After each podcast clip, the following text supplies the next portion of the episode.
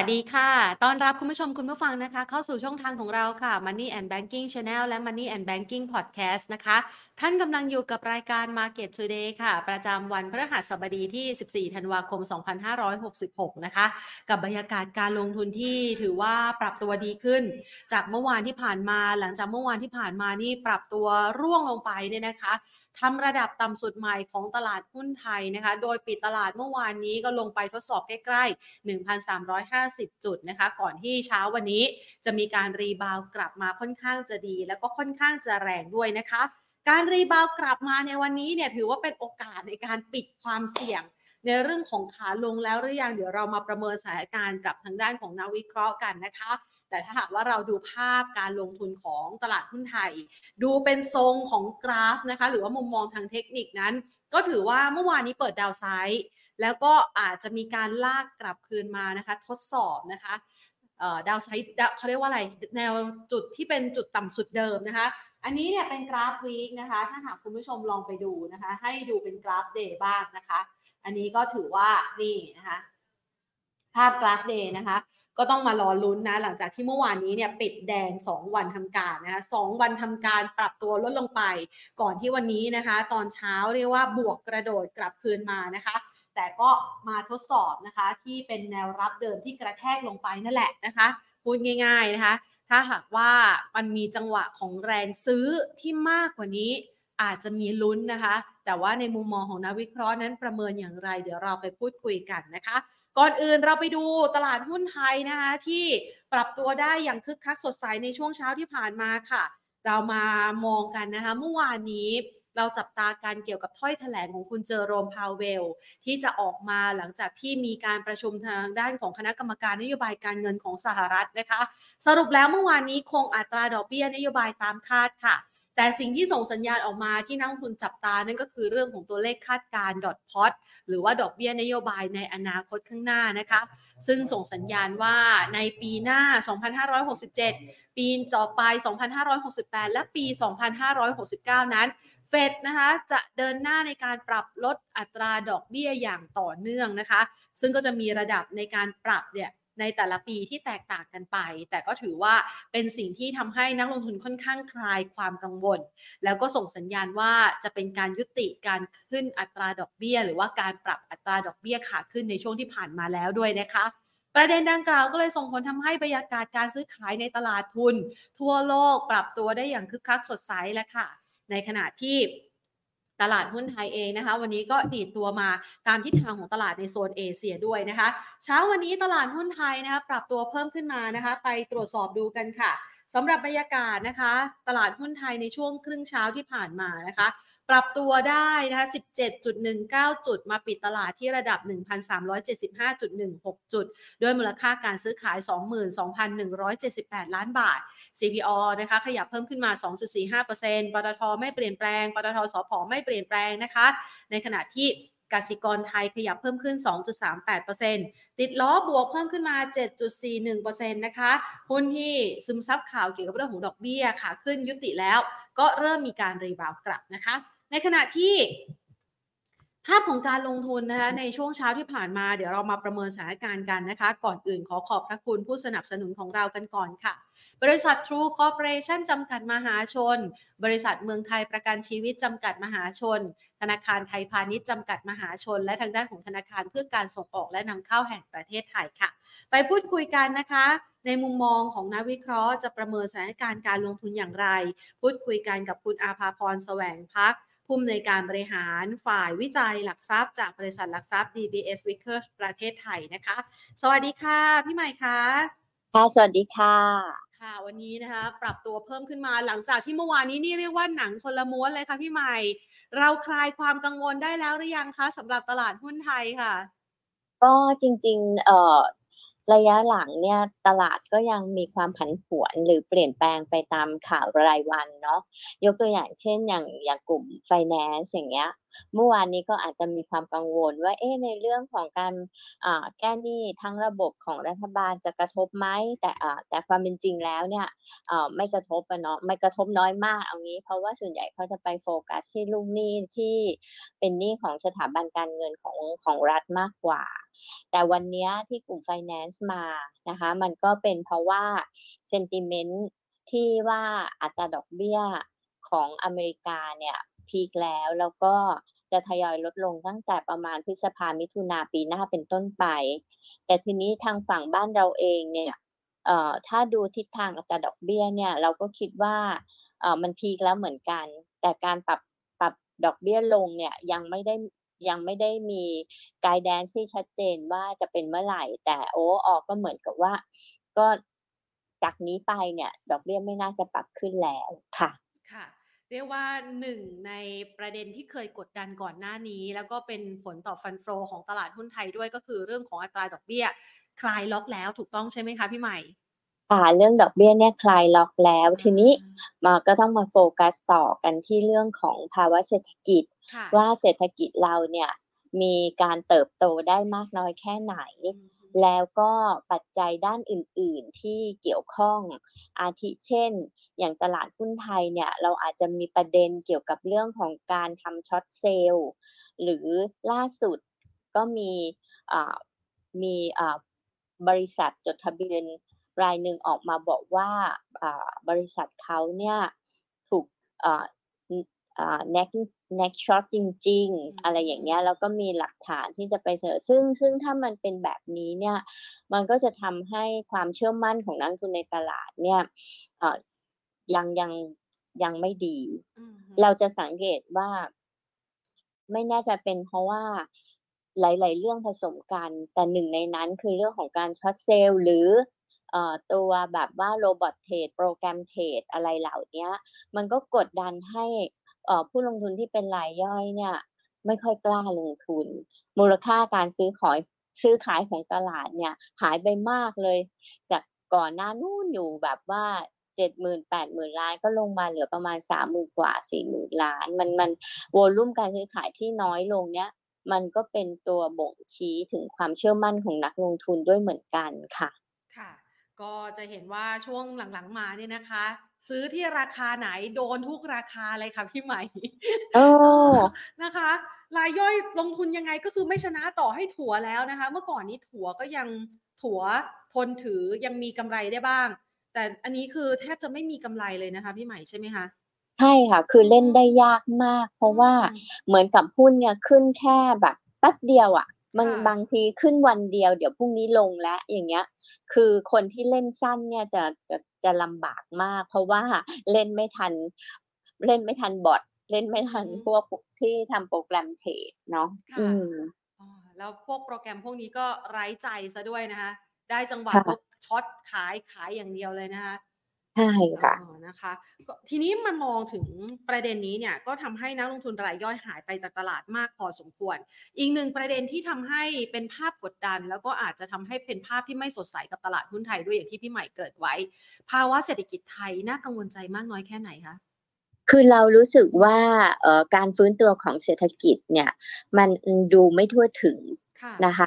เอ่อถ้าเราดูในแง่ของอ่า ที่เกี่ยวกับภาคท่องเที่ยวเนี่ยดีขึ้นอือฮึไม่ว่าจะเป็นโรงแรม ไม่ว่าจะเป็นร้านอาหารอะไรที่อยู่ในโซนที่เกี่ยวกับท่องเที่ยวอะดีขึ้น แต่อะไรที่อยู่นอกโซนท่องเที่ยวเนี่ย มันก็ยังค่อนข้างซบเซาพอสมควรค่ะค่ะแล้วก็ในเรื่องของตัวการบริโภคเนี่ย อืมคิดว่าดูดูแล้วก็ค่อนข้างจะซึมส่วนหนึ่งนะ อย่างไตรมาส4เนี่ยอาจจะเป็นอ่า เป็นเพราะเรื่องของตัว e-Receive หรือที่เดิมชื่อ e e-Refund เนี่ยทำให้คนเนี่ยกักในการที่จะซื้อของไว้ก่อน เพราะว่าไปรอซื้อ 1 มกราถึง 15 กุมภาที่จะเอาไปลดหย่อนภาษีได้ 50,000 ตรงนั้น ก็เลยทำให้ใครที่จะซื้ออะไรเนี่ยก็ยังไม่ซื้อในช่วงของอพฤศจิกาธันวานี้ค่ะ มันก็เลยทำให้หลาย ๆ ที่เนี่ย มี Same Store Sales Growth ที่ติดลบนะคะอย่างเช่นตัวพวกอ่าพวกที่เป็น Modern Trade ทั้งหลายนะคะอ่า Home Pro ออะไรพวกเนี้ยคือเขาก็คือพี่ว่ามีผลเลยแหละ แล้วก็พวก COM7 พวกเนี้ย อืม คือมันเหมือนเป็นการแบบว่า เอ่อเลื่อนการบริโภคออกไปอะค่ะค่ะ อันนี้ก็เป็นอีกประเด็นหนึ่งทีนี้ในส่วนของตัว เอ่อ Digital Wallet ซึ่งเป็นความคาดหวังของหลาย ๆ คนว่าจะได้ เพราะว่าตัวอ่า e-Receive เนี่ยดูเหมือนว่าจะไปโฟกัสของกลุ่มที่มีรายได้ปานกลางถึงรายได้สูง แต่ว่าไอตัว Digital Wallet เนี่ยมันเป็นอะไรที่คนระดับรายได้านกลางถึงถึงรายได้น้อยเนี่ยก็ก็รู้สึกว่าอยากได้อะไรอย่างเงี้ยแต่ณขณะนี้เองก็ยังต้องรอเนาะว่ากฤษฎีกาตีความแล้ว จะได้ไหมโครงการนี้จะเกิดหรือไม่เกิดนะคะแล้วก็ยังมีเรื่องของการขึ้นค่าแรง ซึ่งมาถึงจุดเนี้ยพี่ว่าขึ้นต้องขึ้นแล้วแหละ ไม่ค่ะขึ้นไม่ได้อะอือฮึเท่าไรไม่รู้แหละ เพราะว่าราคาสินค้าบริการมันขึ้นมารอแล้วอะอือฮึเออค่ะทีนี้พอขึ้น พอขึ้นปุ๊บมันก็ส่งผลกระทบกับพวกที่เขาใช้แรงงานเยอะโดยเฉพาะเอ่อพวก SME ทั้งหลายเนี่ยมันก็จะพัวพันกันไปว่าโอ้โฮปัจจุบันเขาก็เหมือนกับแบบว่าปริ่มอยู่แล้ว ถ้าเจอค่าแรงสูงนี่เขาก็จะไม่ไหวค่ะอืมค่ะนี่ก็เป็นอีกหนึ่งประเด็นที่กดดันต่อภาวะเศรษฐกิจไทย อย่างกรณีของ Easy e-Receive เนี่ย มันก็น่าจะผ่อนลงไปได้สักประมาณต้นปีหน้าใช่ไหมคะ พี่หมายค่ะมองอย่างงั้นหรือเปล่าคะ?คือ Easy e-Receive เนี่ยมันจะทำให้การช็อปปิงการจับจ่ายใช้สอยในช่วง1มกราถึง15กุมภาเนี่ยคึกคักอือฮึแต่พอหลังจากอหมดตรงนั้นไปแล้วเนี่ย มันก็อาจจะหมดชะแรลองลอีงกไปอีก เออ ใช่ มันจะต้องเอก็อคือคือรัฐบาลเขาก็คงวางแผนว่าพอหมดตรงนั้นก็เอา Digital Wallet มาค่ะต่ออะอะไรอฮะย่างเงี้ยอืเอมอแต่ว่าอะมันก็ยังมันยังก็ไม่ยังรู้ไม่จะแนได้่หรือชเปัล่า ว่าจะได้เปล่าค่ะส่วนเอ่อเรื่องของการลงทุน งบประมาณก็ยังต้องรอกว่าจะเสร็จกระบวนการอืงบประมาณปีม67 ก็น่าจะเป็นเดือนเมษานะคอือะเพราะฉะนั้นฮึช่วงไตรมาส1เนี่ยเอ่อก็ยังจะคง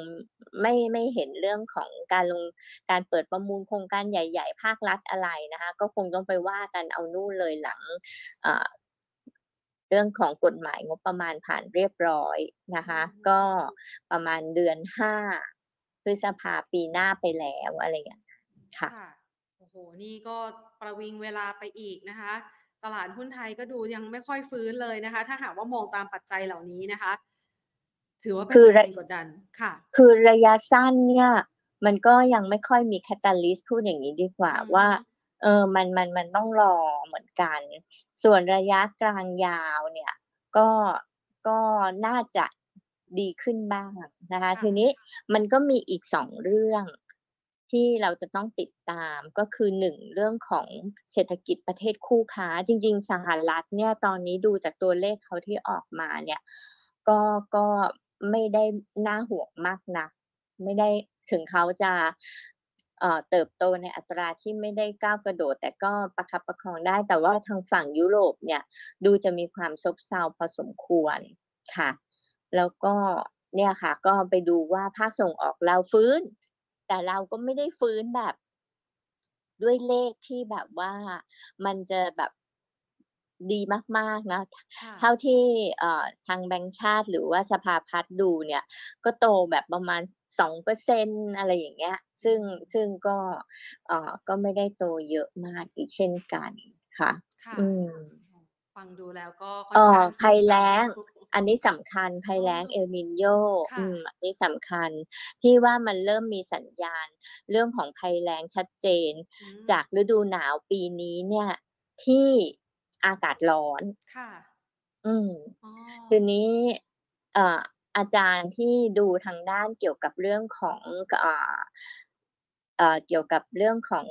อุณหภูมิอะไรต่างๆเนี่ยนะคะอาจารย์เสรีก็บอกว่าเนี่ยสาเหตุที่ปีนี้เนี่ย ไม่หนาวอือหรือว่าหนาวน้อยมากเนี่ยเป็นเพราะว่า El Niño เนี่ยมันเริ่มแผลงฤทธิ์แล้วอืนะคะมทีนี้พอปีหน้าเนี่ยมันอาจจะเกิดภัยแล้งที่รุนแรงกว่ากว่าที่เราคาดเอาไว้ได้ อันนี้ก็เป็นอีกปัจจัยเสี่ยงหนึ่ง เพราะฉะนั้นเราเป็นประเทศเกษตรกรรม เยอะสัดส่วน GDP เรามาจากเกษตรกรรม เยอะเนี่ยเราก็อาจจะต้องระวังตรงนี้ด้วยเหมือนกันค่ะอือฮึค่ะ ก็เป็นหลายประเด็นกดดันนะคะทำให้ตลาดหุ้นไทยอาจจะไปไหนไม่ค่อยไกล แถมยังมีแรงขายอยู่อย่างต่อเนื่องด้วยนะคะ ทีนี้มันมีอีกหนึ่งประเด็นค่ะพี่ใหม่ที่หลายคนค่อนข้างกังวลใจนะคะเพราะว่าสัญญาณมันเริ่มออกมาเรื่อยๆ หลังจากที่บริษัทจดทะเบียนเนี่ยเริ่มมีความระสำระสายในการที่จะจ่ายหนี้หุ้นกู้ไม่ค่อยจะไหวค่ะก็บอกว่าจะมีอีกนะคะอื้อหือมูลค่ามหาศาลเลยที่จะครบกำหนดกันในปี 2024 หรือปีหน้า พี่หมายค่ะ มองเรื่องนี้ยังไงบ้างคะ เป็น มอง มองว่าเป็นเรื่องที่น่ากังวลเหมือนกันอืมเพราะว่าถ้าสมมุติว่า ยอดขายเขามัน เอ่อ ทำได้น้อย ขณะเดียวกันเนี่ยค่าแรงก็เพิ่ม ต้นทุนเพิ่ม อะไรอย่างเงี้ยนะคะ ราคาวัตถุดิบเพิ่ม อะไรอย่างเงี้ย มัน มันก็อาจจะทำให้สภาพคล่องทางการเงินของเขาเนี่ยอาจจะมีปัญหาได้นะคะเพราะฉะนั้นเนี่ย อันเนี้ยมันก็เป็นเหตุที่ทำให้อาจจะต้อง รัฐบาลนั่นแหละคงจะต้องมีการออกมาตรการออกมาเพื่อที่จะกระตุ้นให้เกิดความเอ่อเรียกว่ามันมีการหมุนเวียนในเรื่องของเม็ดเงินในอุตสาหกรรมนั้นๆ มากขึ้นยกตัวอย่างเช่น อย่างพวก property เนี่ยหลังจากที่หมดมาตรการเอ่อผ่อนปรนเกี่ยวกับเรื่องของเอ่อลดหย่อนไหมคะผ่อนปรนลดหย่อน ค่าธรรมเนียมโอน ภาษีเอ่อ ไม่ใช่ภาษีค่าธรรมเนียมโอนและจดจำนอง เออจากจาก0.01%ยกอือฮึตอนนั้นหมดไปเนี่ย ยอดขายยอดโอนเนี่ยมันก็แฟบเลยนะค่ะ ก็คือไม่ดีไม่ดี เอ่อทำได้น้อยเลยอะไรอย่างเงี้ย อันเนี้ยก็ต้องหให้รัฐบาล อาจจะต้องมาช่วยในเรื่องของเอ่อกระตุ้นกันหน่อยอะไรเงี้ย เพราะไม่อย่างงั้นเนี่ย กลุ่ม property residential เนี่ยเขาก็ใช้เงินหมุนน่ะเนาะ เขาก็ค่ะหมุนไปจ่ายผู้รับเหมาไปเอ่อขายถ้าเกิดยอดรายได้มันไม่มาเนี่ยเขาก็ไปต่อไม่ได้อะอืแล้วมค่าแรงมันก็จะขึ้นอีกอะไรแบบเนี้ยค่ะ อืมอ๋อค่ะ ก็เป็นอีกหนึ่งปัจจัยกดดัน จริง ๆ แล้วเนี่ยถ้าหากว่ามันมีสาเหตุเรื่องของการผิดนัดชำระหนี้หุ้นกู้ ที่อาจจะเกิดขึ้นกับบริษัทใหญ่ ๆ ตรงนี้มันจะยิ่งพี่ใหม่มองว่ามันจะมี impact ต่อตลาดหุ้นไทยยังไงบ้างอะคะ คือเอ่อหุ้นกู้เนี่ยอือฮึตัวที่ออกมันก็คือส่วนใหญ่จะเป็นบริษัทจดทะเบียนในตลาดนี่แหละค่ะ มันก็ถ้าเกิดว่ามันมี default ขึ้นมาเนี่ย ตัวหุ้น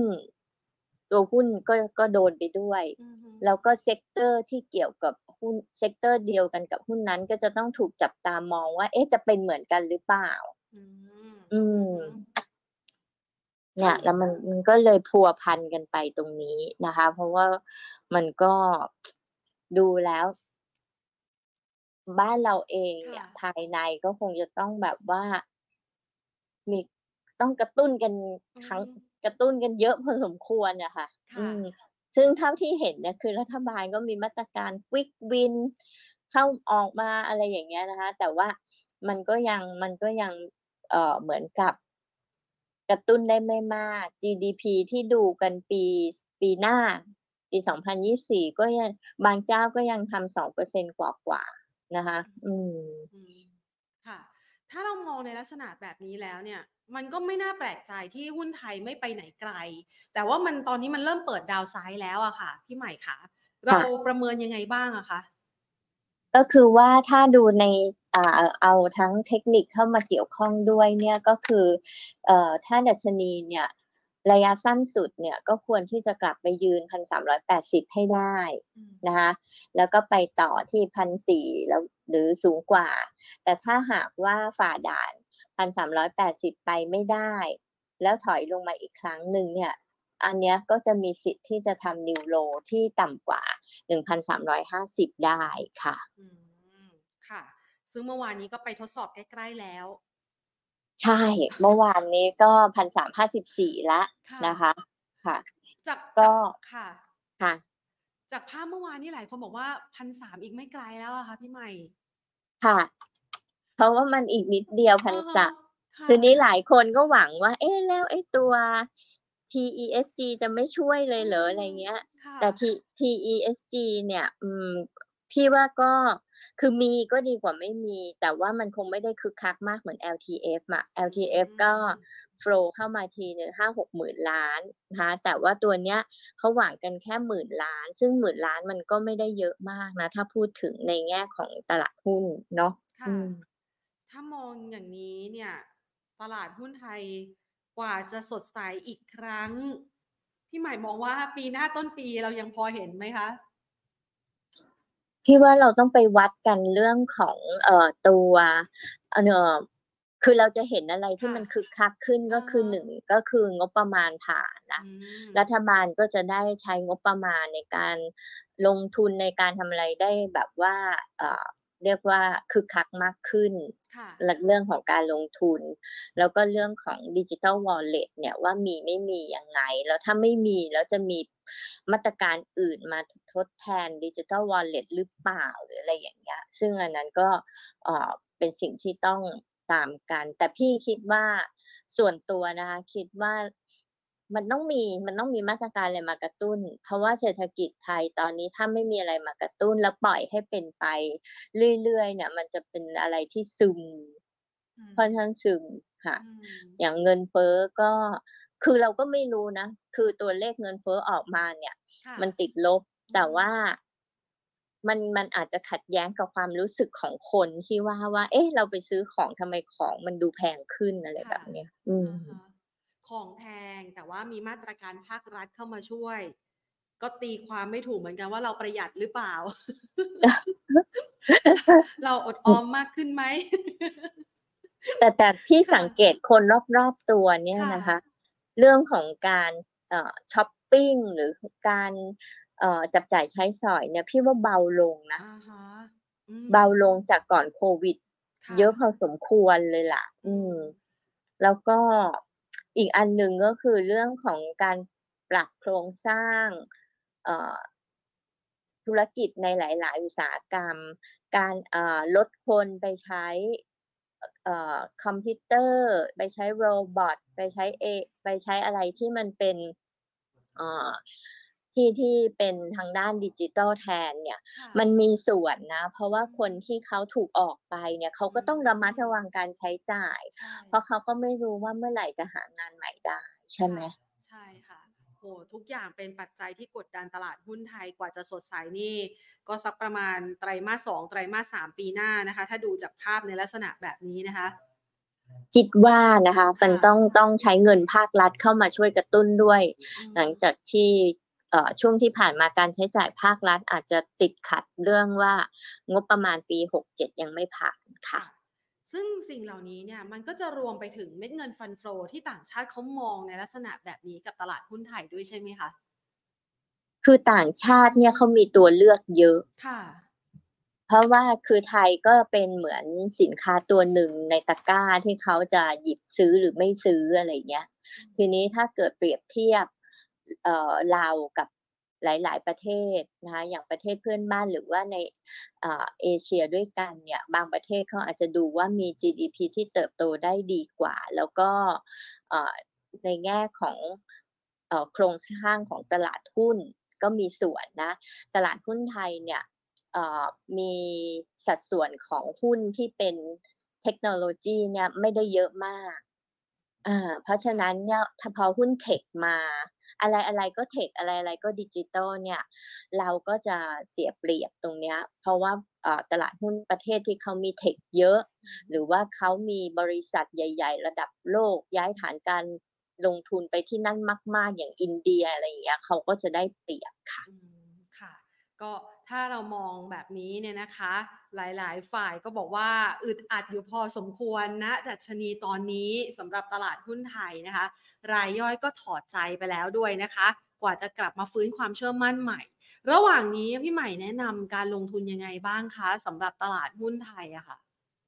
คือพี่คิดว่าการเล่นรอบสั้นเนี่ยมันมันยากมันยาก พอสมควร เพราะฉะนั้นเนี่ยตอนนี้คือคงต้องเกาะติดเรื่องของฟันดัมเ n นทัลไว้ก่อนนะเนาะว่า ถ้าสมมุติว่าเราจะลงทุนอะไรเราก็ดูหนึ่งก็คือว่าต้องเป็นหุ้นที่พื้นฐานดีสอง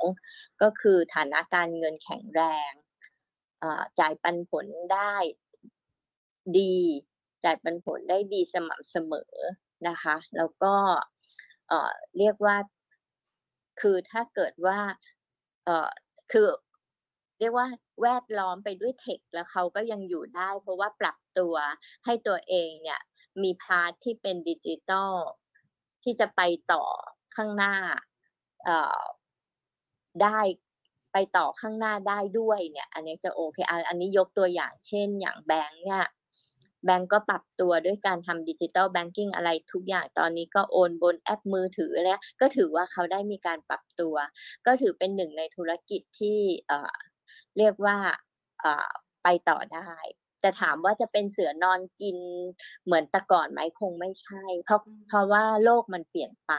นะคะ เพราะฉะนั้นถามว่าหุ้นกลุ่มแบงก์เนี่ยถ้าลงมาเยอะๆทยอยเก็บสะสมลงทุนได้ไหม ก็ได้อยู่นะ แต่ว่าจะวาดหวังว่าราคาจะวิ่งไปแบบวือหวามากๆ เหมือนในอดีตเนี่ยอาจจะไม่ขนาดนั้นค่ะค่ะเรามาจัดเป็นพอร์ตการลงทุนระยะกลางถึงยาวให้กับนักลงทุนกันดีกว่าค่ะพี่ใหม่คะถ้ามองในลักษณะแบบนี้นะคะ เก่งกำไรเนี่ยอาจจะเข้าเนื้อ แต่ถ้าหากว่าเราเป็นนักลงทุนระยะกลางถึงยาวสักหน่อยอาจจะมีโอกาสสร้างผลตอบแทนที่ดีได้นะคะtop pick ที่พี่ใหม่มองว่าโอกาสลงในครั้งนี้เนี่ยเรายังสามารถเก็บได้ หรือบางคนอาจจะยังไม่ได้เก็บเลยเนี่ยนะคะ เรามองค่ะเป็นตัวไหนยังไงบ้างคะพี่ใหม่ค่ะอ่าหนึ่งในนั้นเนี่ยก็คือพี่ว่ากลุ่มแบงก์เนี่ยก็เป็นกลุ่มที่ va- valuation ต่ำเพราะตอนนี้ราคาหุ้นต่ำกว่า book หมดเลยนะ แล้วก็มีการปรับตัวอ่าเรียกว่าอ่า เข้าระบบดิจิ t a ลแบงกิ้งไปพอสมควรนะคะ เพราะฉะนั้นเนี่ยถ้าดูอย่างนี้แล้วแบงก์ใหญ่ที่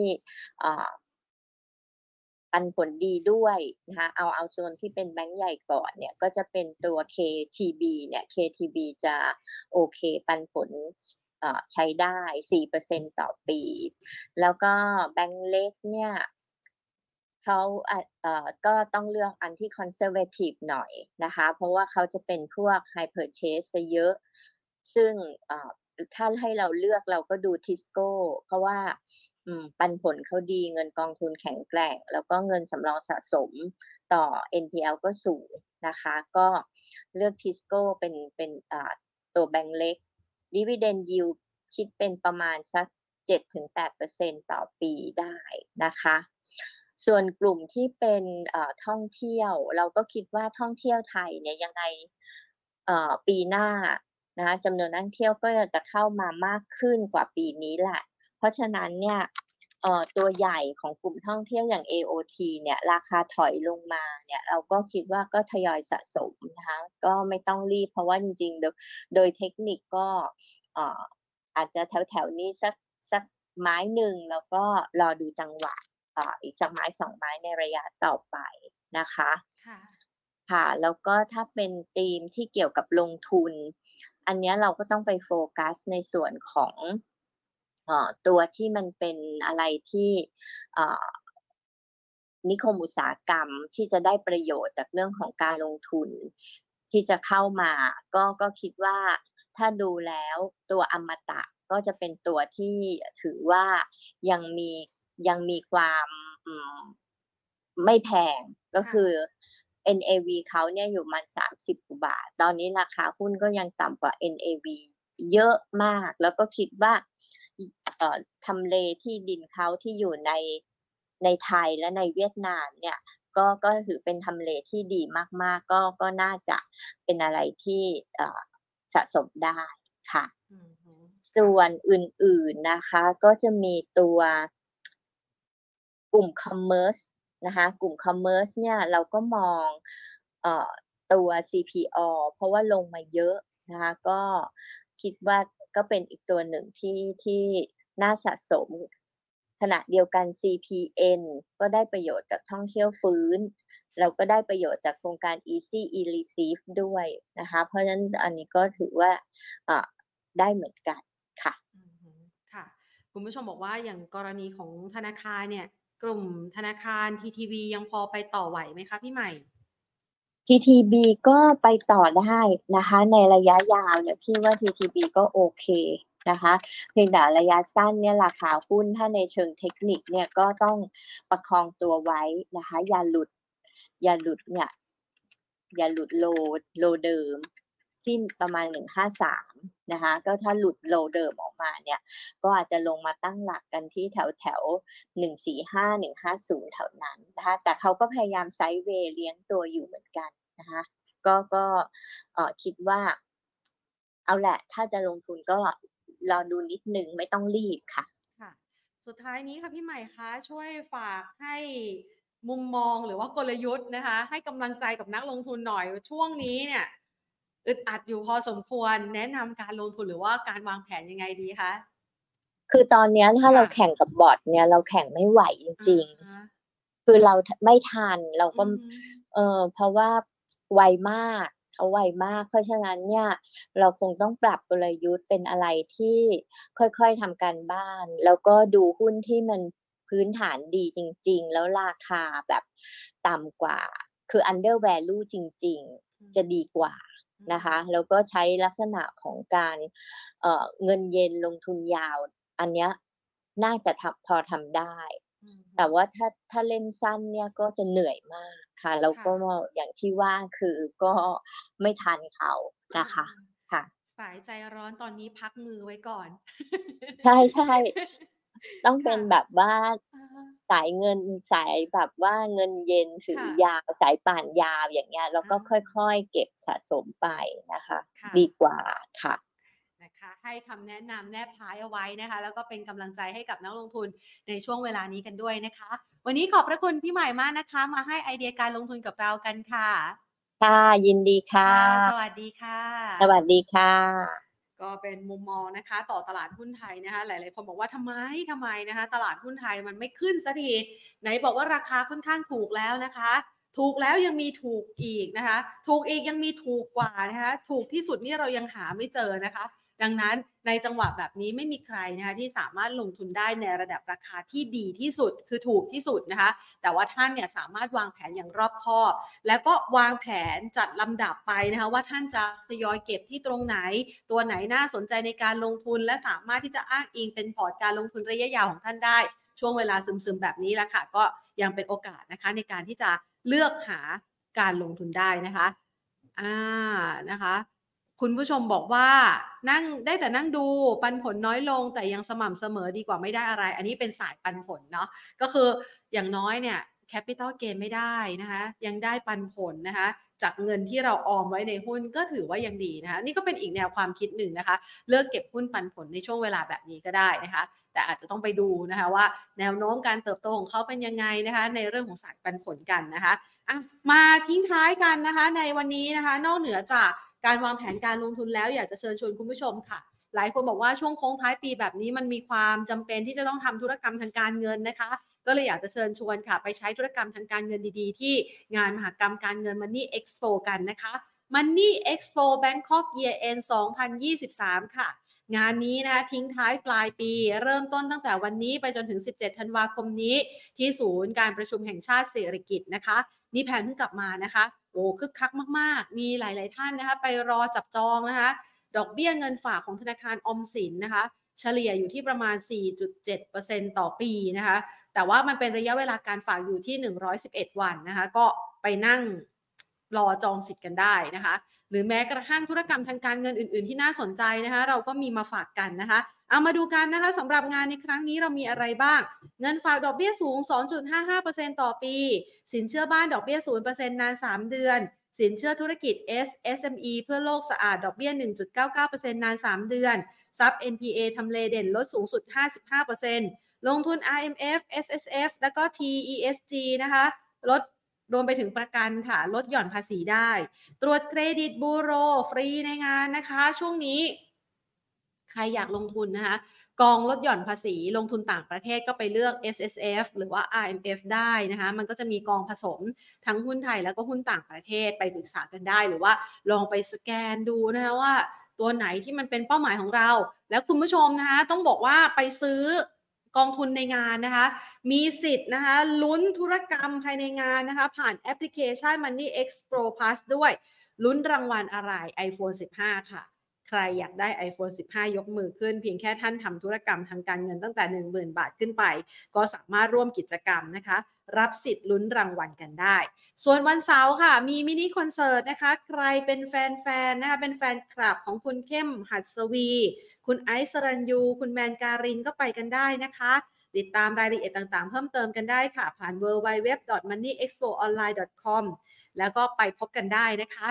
14-17 ธันวาคมนี้ ตอนนี้ที่ศูนย์ประชุมแห่งชาติสิริกิติ์นะคะ ไปเที่ยวงานเรานะคะ ยังมีงานข้างเคียงอื่น ๆ ที่น่าสนใจด้วยแวะเวียนกันไปได้นะคะ แต่แพนจะไม่สปอยหรอกว่ามีงานอะไรอื่น ๆ อีกบ้างนะคะ แล้วก็บอกว่าศูนย์อาหารเขาอร่อยมากด้วย อืมอาหารอร่อยๆเพียบเลยนะคะ สามารถไปร่วมงานกัน แล้วก็ไปเขาเรียกอะไรนะ เวลาเหมือนเราไปต่างประเทศอะค่ะ แล้วไปศูนย์แสดงสินค้าของเขาอะ ตื่นตาตื่นใจมากๆนะคะ สนุกสนานเลยทีเดียวเดินตรงนู้นออกตรงนี้เข้างานนั่นออกงานนี้นะคะ ได้ของต่างๆมากมายนะคะก็เป็นอีกหนึ่งกิจกรรมที่ไม่ควรพลาดนะคะ ฝากเอาไว้สำหรับวันนี้นะคะ วันนี้ลากันไปก่อนสวัสดีค่ะ